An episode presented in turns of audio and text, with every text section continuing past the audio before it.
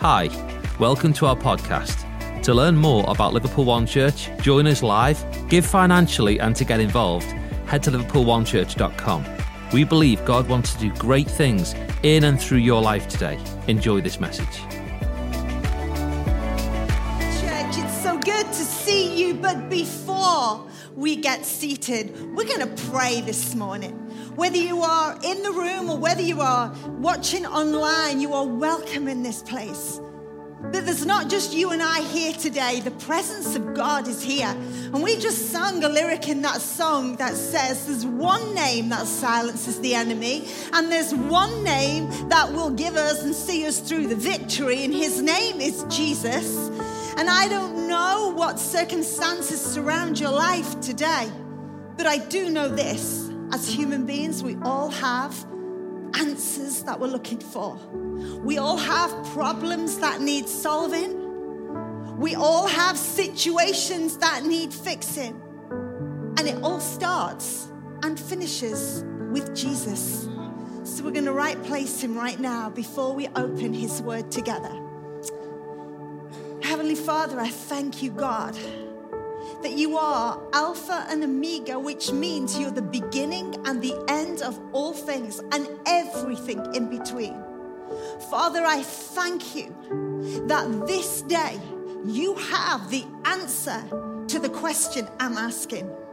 Lord God, that you are the solution to the problem I'm facing. And that God, as I cling to you and lean in and learn from your word, I believe that victory is mine today. I pray, Heavenly Father, that you help me to articulate your word this morning. Lord God, that we would all leave here changed. In the mighty name of Jesus, amen. Amen. Go ahead, take your seats. It's the first time that I get to speak to you on the second Sunday of 2023. It's like, you know, where is time gone? I think we're two weeks in. Every woman in this place, we thought we'd have lost two stone by now, and it's just not happening.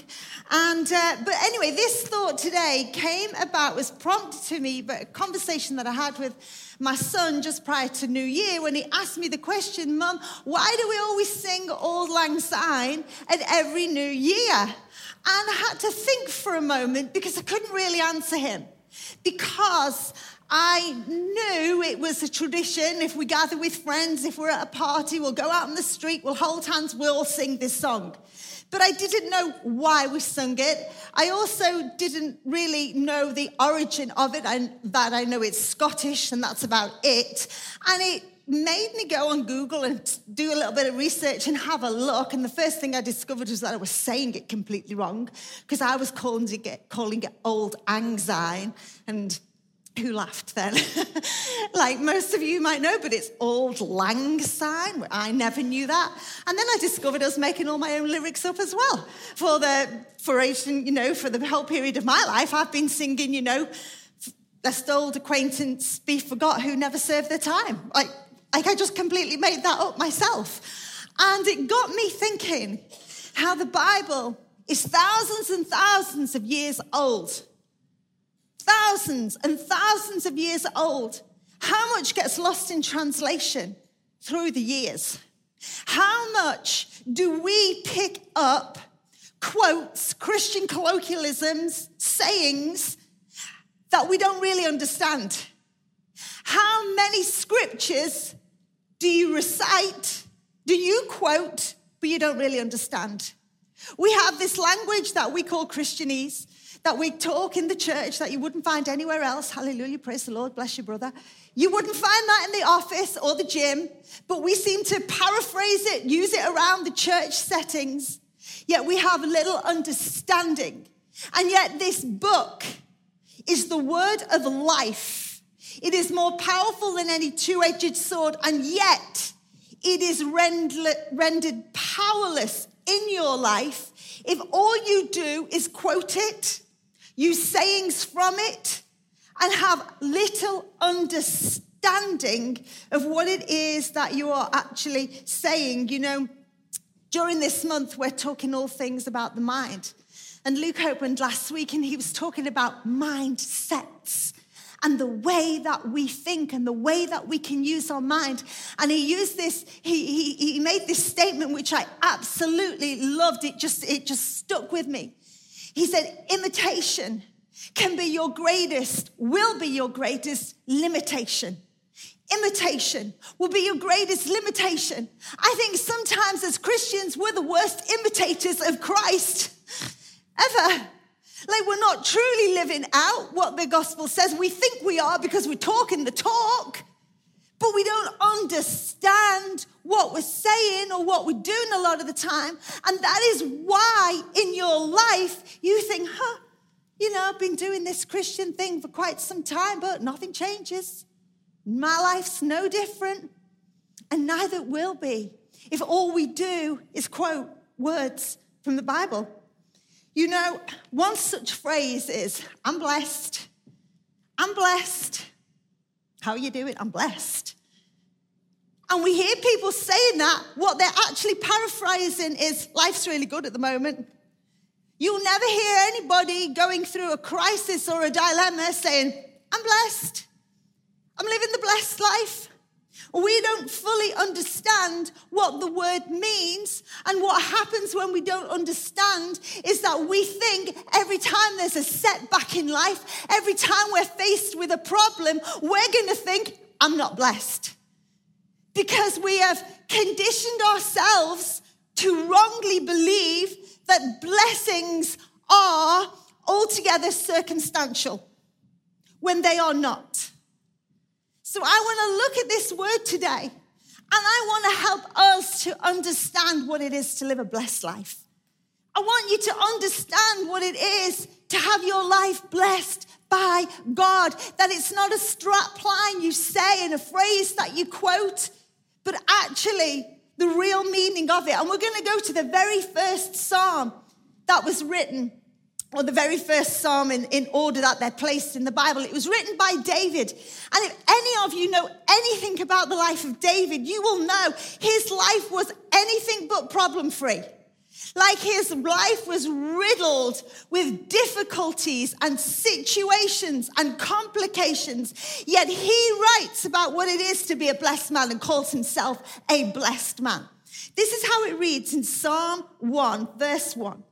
He says, Blessed is the man who walks not in the counsel of the ungodly, nor stands in the path of sinners, nor sits in the seat of the scornful. But his delight is in the law of the Lord, and on his law he meditates day and night.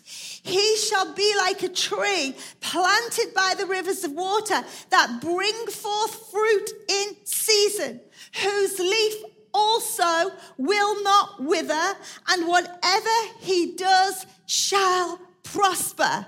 Did you catch that last line? Whatever he does shall prosper. There's going to be prosperity on your life in every area when you recognize what it is to live a blessed life. Being blessed is not a condition, but rather it is a position that you do your life from. If we think blessings are conditional, then we're thinking that it's down to us, where we are in life, who we are in life, what we're going through in life. But blessings are not conditional, they are positional. It's because of where you've planted your life in the hands of Jesus. I've given my life over to Jesus. Therefore, I am now in a position to do a blessed life. It's a confidence that you carry that if my God is for me, then who or what can be against me? On my good days, I'm blessed. And on my worst days, guess what? I'm still blessed because it's not to do with the circumstances of my life, but it's to do with where I position my life from. Now, there are times in your life when you will notice and see the blessing of God on your life because of something He's done for you. It's like unmerited favor. Like it just shouldn't have happened to me, and it did. And it can only be God. And you know God's hand of blessing is upon you. You know, like you went for the job interview, and 10 others went for the job interview, and most of them were more qualified than you, but you got the job. It's like that has to be God. It's like, you know, those situations where you got the offer, you got the gift, you got the rise, you got the opportunity, and everyone around you said how lucky you were. But it has got absolutely nothing to do with luck and everything to do with the fact that your life is blessed. But blessings does not mean my life goes right all of the time. How many know that? Hello. Blessed life doesn't mean that everything goes right all of the time. And this is really important because I think this is where the misunderstanding comes in, right? A blessed life means that I have a covering over my life called grace. Grace covers my life. And it is because of the covering of grace on my life that I live a blessed life. It doesn't mean I have a problem free life. You and I are going to be subject to the same problems and the same difficulties as everyone else on this planet because we're all doing life on the earth. But what it means is, though we go through the same thing as everybody else, grace shields me from the severity of what could be. Okay? And that's what a blessed life is. Think of it like this the rain falls on all of us. But if you go out in a rainstorm and you have a huge umbrella, I'm talking like bigger than a golf umbrella. Remember them umbrellas you had as kids and they were like domes? They started here and they went all the way around you. You're going to go out, and though you might get a little bit wet, you are protected from the severity of the weather. That's what grace looks like over your life. It is a protection around you. So, though you're going to go through what everybody else is going to go through and face what everybody else is facing, grace protects you. That's what a blessed life is. You know, grace is. Um, this word, okay, when we were talking about a blessed life, it mentioned things like, um, you know, you're going to bring forth fruit in your season. It talks about whose leaf will not wither. You know, when a tree is dying off and getting old, the leaves begin to wither, the leaves begin to, to, to die off. But when you have grace over your life, you live a blessed life. That means you do not have to be subject to the same as everybody else. We've conditioned ourselves to think 65, you retire, you sit in your armchair and you just wait for the end. Like, that's how the world conditions you to think, okay? But when you understand that you do life with grace over your life, listen to this Deuteronomy 34, verse 7. It's talking about Moses. Moses was 120 years old when he died, yet his eyes were not weak, nor was his strength gone. Amen. Like, yes, please. You know, I still want to be running with the 20 year olds. I'm like, come on. Some of you, you, you, I don't know, can I, can I say knackered? I don't know. Can I? Some of you are done. Some of you are aged. Some of you are tired. You're like 13. You're like, oh, I'm just so tired. I'm like, come on. When you understand that you do life with grace over you, you know, Isaiah knew what he was talking about when he wrote in Isaiah 40, but those who trust in the Lord will find a new strength because it's a strength that's not on this planet already. It's above and beyond the natural strength that has already been given to you. Isaiah said, You're going to find new strength. New strength. You will soar on wings like eagles. Well, what does that even mean? Why did he say that? Well, maybe it's because the eagle's wingspan is the greatest of all the birds. And when the storms of life come, the eagle rises above the storm. You know, so he's saying you're going to soar on wings like eagles, run and not grow weary. You're going to walk and not faint. That's a blessed life. You're still going to go through what everybody else goes through, but you're going to go through it differently. You're going to go through it blessed. So, I want us to be mindful of what grace is so that we can be mindful of what a blessed life is, so that we go into our 2023, right, with a clear understanding. We're going to be mindful. Mindful means I'm going to be consciously aware. I'm not just going to bandy this word around, but I'm going to be consciously aware of what it is to live a blessed life.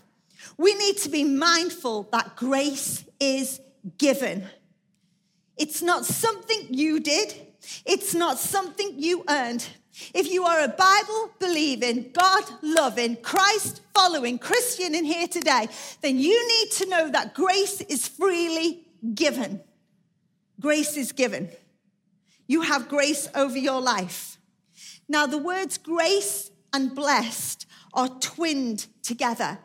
They are different but the same. They are interchangeable. You don't get one without the other. If you have grace over your life, then you're going to live a blessed life. But you can't live a blessed life until you first received grace over your life.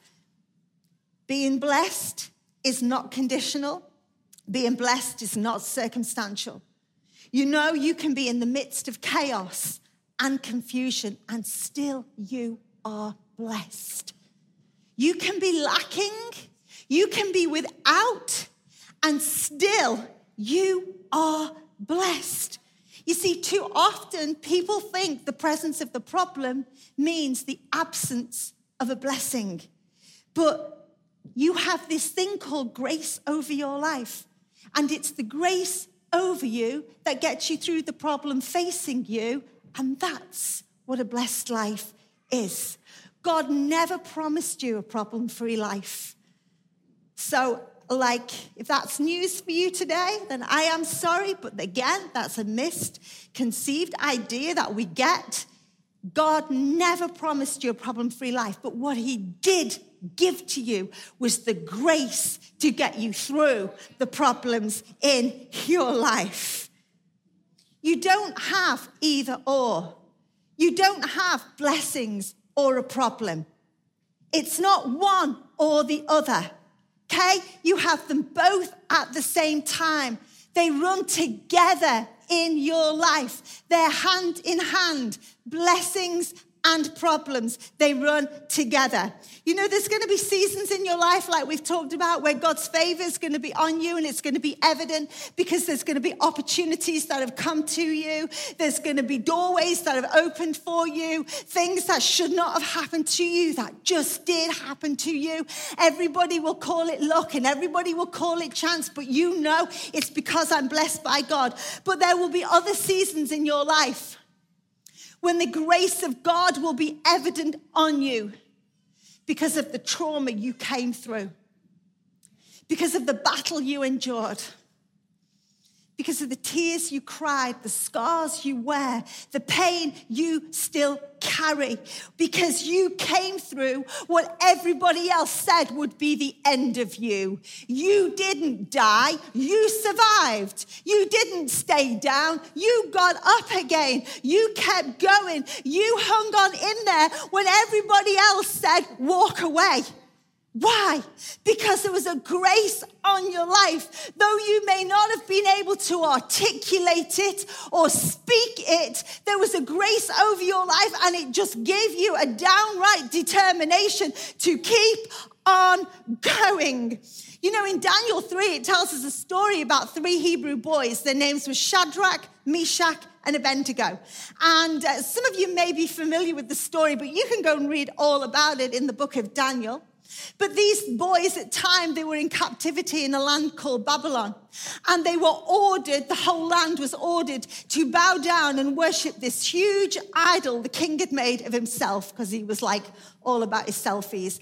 And so they were ordered to bow down and worship this idol. And these three Hebrew boys, they refused. They said, We worship one God. Our worship goes to thee, God, thee, God alone.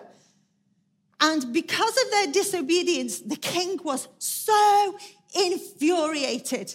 He ordered these three boys to be bound. They still, the Bible says they still had all their robes on, their turbans on their head. The king ordered that their wrists be bound and their feet be bound.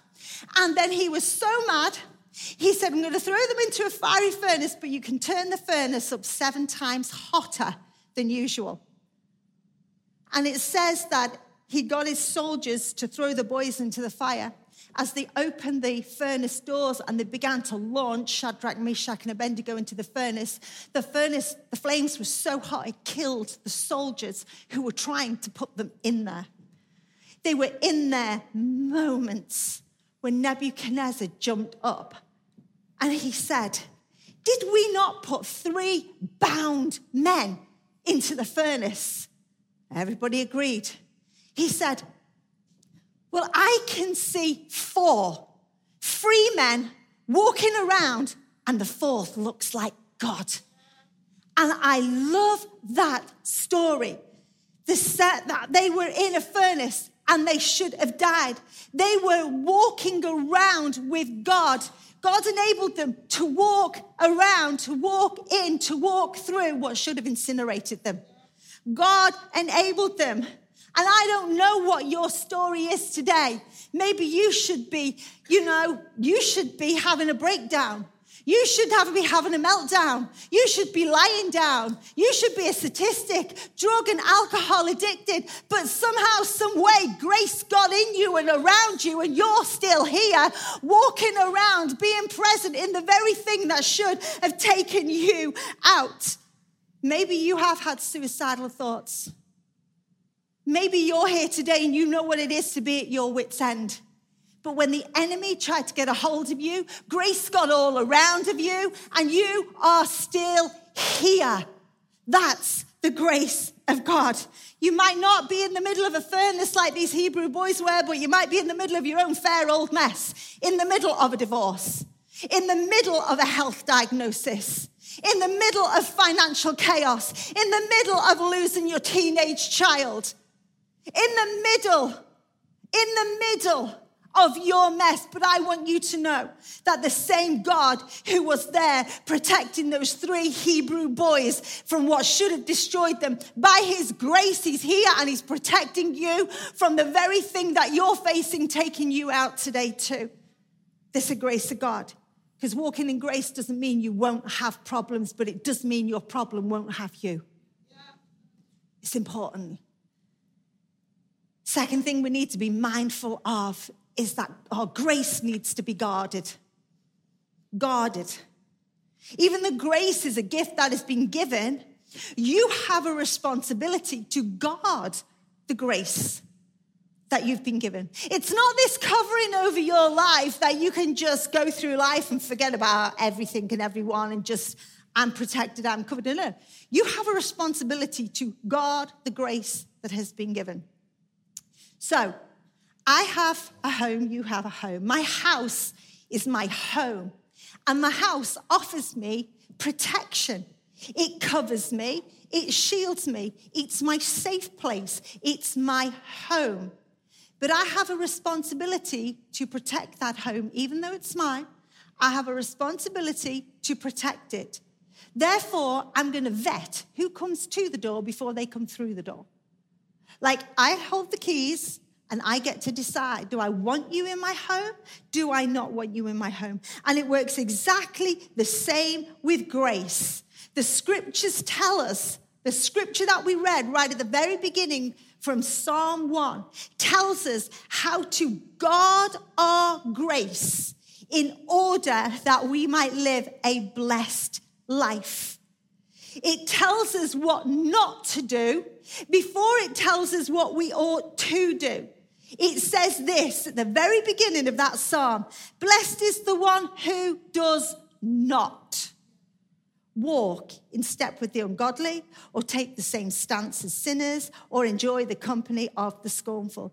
Everybody wants to know what to do to live a blessed life, but the power, the real power, comes in what you do not do. That's how and when and where you will live a blessed life. You need to guard your grace by what you allow into your life. In summary, that scripture is saying be mindful of the conversations you keep, of the company you keep, of the advice you take. Be mindful. What does that mean? Don't go telling everybody what's going on with you.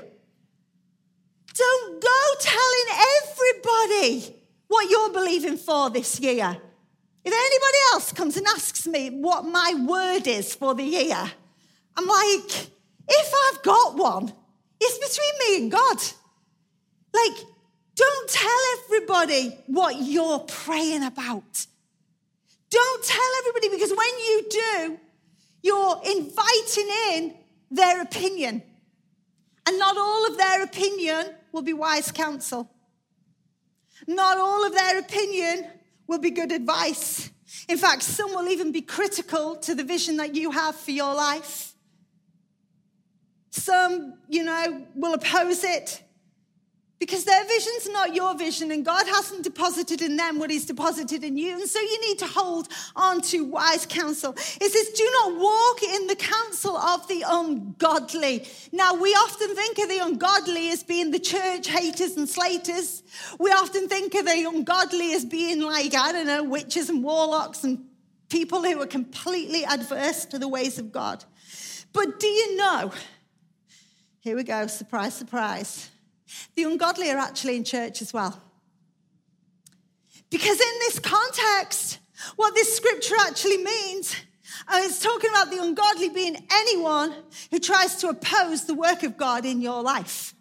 Anyone who wants to stand in the way or get in the way of what God wants to do in your life. God has a plan for you, which He, along the journey of life, will reveal to you, not to anybody else.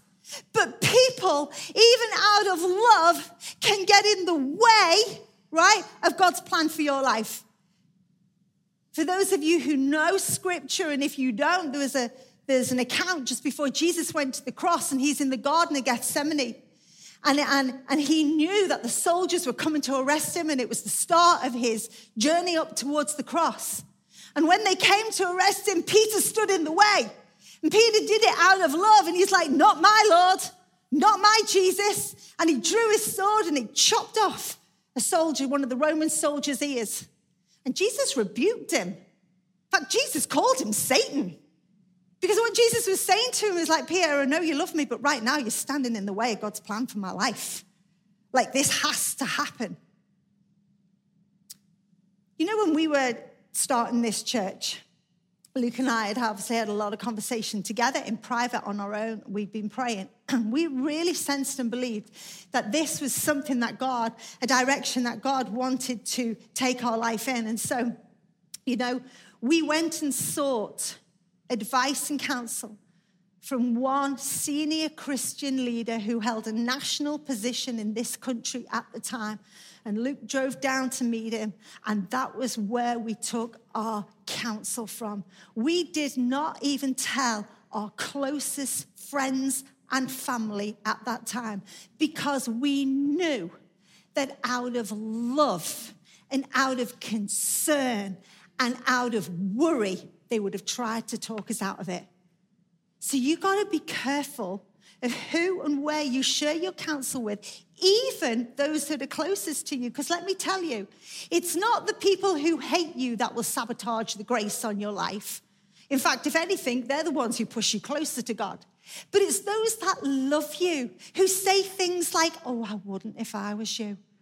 Or if I was in your shoes, oh, I'm just so worried about you. They're the ones that will sabotage the grace on your life because even out of love and concern, they can try and talk you out of the plan that God has for you when God is trying to do something in you and through you in order to bless you. So grace must be guarded on your life. Even though friends mean well and they're trying to protect you, God's wanting to do something in you in order to bless you. In the book of Job, he was a man who went through some of the greatest atrocities. He went through some terrible stuff.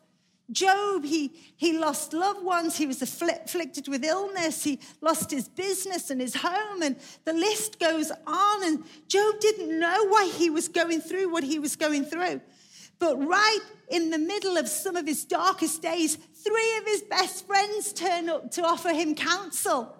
Three of his closest friends come to sit down with him. And you know how they offered him counsel? You must have done something wrong, Job. This isn't normal. This isn't God. Oh, maybe there's an unconfessed sin in your life, Job. Maybe you need to confess your sins to Job. But you know what? Job knew that his conscience was clear before God, and he ends up actually saying to them, he says to, to he says to them in Job 16, "You lot, you're all miserable comforters." Job was like, "You're calling yourself friends, and like." I believe I'm blessed even when everything's going wrong. I still believe in the faith in my God changes not, even when my life doesn't feel right. He says, You lot, you're miserable because you're looking at the circumstances and trying to make a diagnosis and trying to offer me advice and trying to give me counsel according to what you see. Job may not have understood what he was going through or why he was going through it, but he did know that God had given him the grit of grace to get him through this season of his life. And I love the Bible because we get to see the end from the beginning. So we also get to see the end of Job's life. And in verse 42, it says, The Lord blessed the latter part of Job's life more than the first. He saw his children and their children to the fourth generation, and so he died old and full of years. That's a blessed life. Job didn't throw God out the window when a crisis hit his world. Do not sit in the seat of the scornful. It's another do not, and that means that word scornful means sarcasm.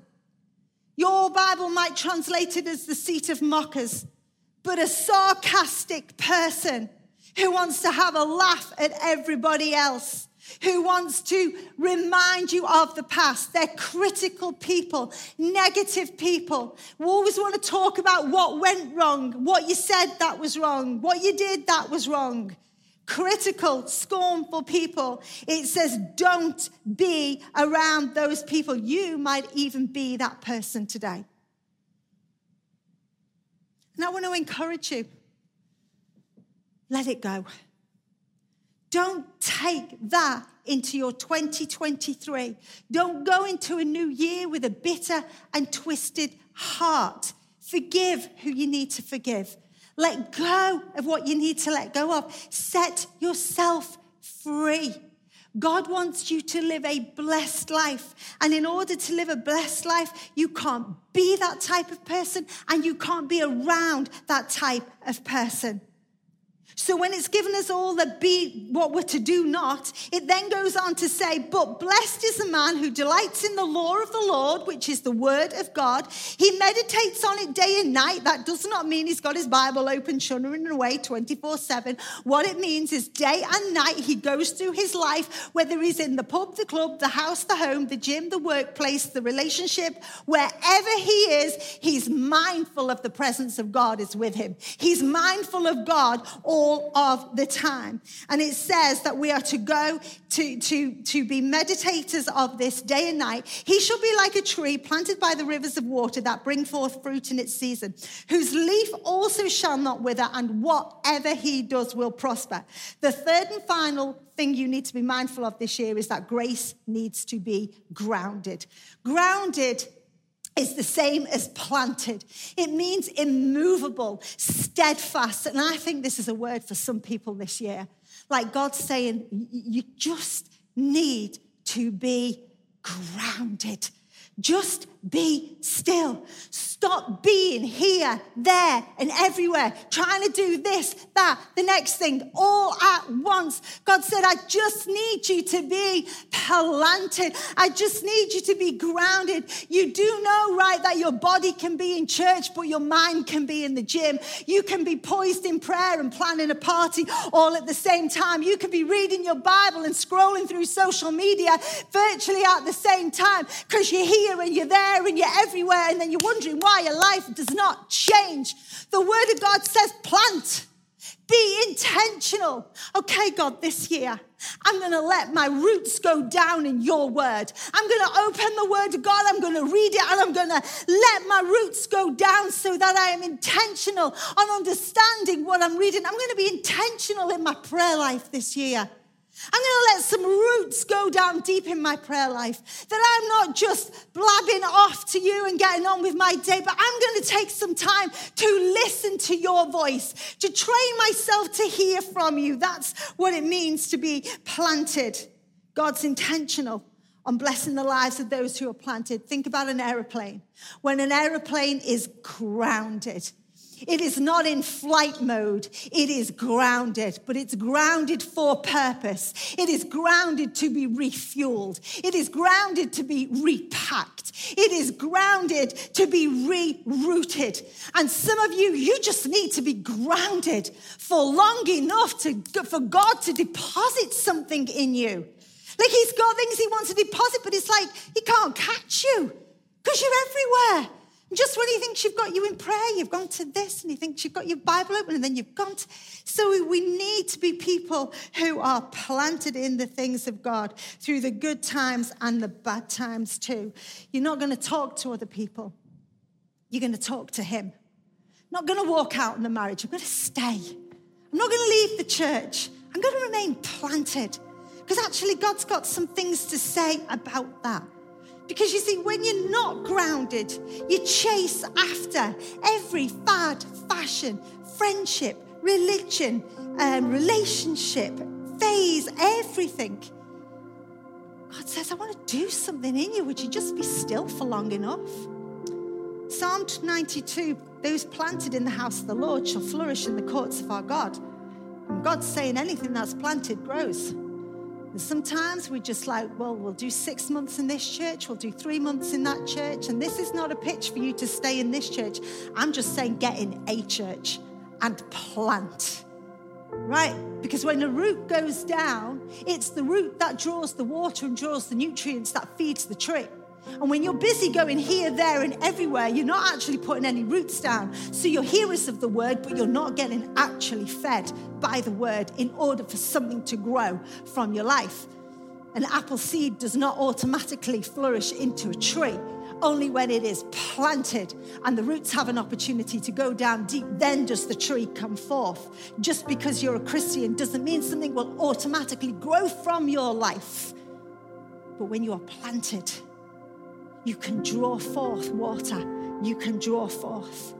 Planted in the house of God, it's like putting a stake down in the ground, saying, This is my land, this is my territory, this is, this is mine. That, that expression, putting a stake down, it comes from a time in America of when the uh, great expansion, when the, the people would physically run in the 1800s, they would run to own farmland. And it was a race, and whoever got there first, they'd put a big stake in the ground. That stake was immovable, and that stake meant nobody else can touch this ground. This is where I'm planting my family. This is where this is my heritage. This is where this is where my children's children's children are going to grow. And they would own and possess the land. And I want to explain this to you in this way that your marriage, it's your land. Your children, whether they're toddlers or teenagers or young adults, they're your land. Your career, your finances, your health, your mentality, it's your land. And instead of drifting through life, we need to start putting some stakes in our ground and saying, This is mine. Because there is a race on, you know, because the enemy is after your land, he's after your kids, he's after your marriage, after your thoughts. And if you don't start putting some stakes down, He will. Planted in the house of God, you'll flourish. That can only mean the reverse is also true. Not planted in the house of God. Am I going to do my life outside of the blessing of God? There's so much for us to think about today. But I hope that we have a little bit more clarity and understanding of what it is to live a blessed life. Can we all stand in here this morning? Because I really want to take this opportunity to pray. But I want to pray for. Um, I want to particularly pray for those of you that are not sure, am I doing life with this covering of grace? I want to tell you today that grace has a name, and his name is Jesus. And when you invite Jesus into your life to be your Lord and Savior, grace covers you. Not something you have to do, but you will begin to live a blessed life and you will recognize the blessed life. Doorways and opportunities will open to you, but also when you're facing what you're facing, when you go through the difficulties of life, you're going to come through and think, like, I don't know how I did that because you didn't. You did it under the grace of Jesus. So I'm going to pray a prayer, and if that is you today, then I'm going to ask you, you can invite him into your heart. He can radically change your life. And not only that, the most important prayer of all, it's your destiny. Relationship with Him and a stake in the ground of heaven. So, with every head bowed and every eye closed, Heavenly Father, I thank you, God, that I find myself here today. Lord, I have never known you personally.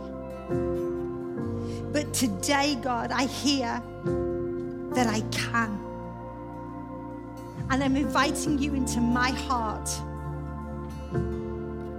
Lord God, forgive me for where I've tried to figure out life on my own.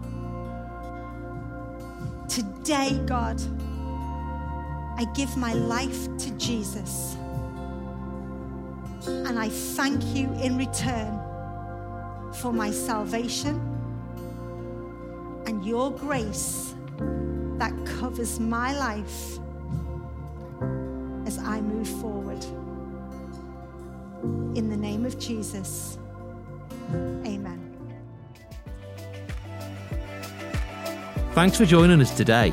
We hope that you can take that message and apply it to your life. Also, don't forget to take a moment to subscribe, rate, and review this podcast. To get connected or stay more connected to the life of Liverpool One Church and learn how you can join us live, visit liverpoolonechurch.com. Thanks again for joining us, and we hope to see you again soon.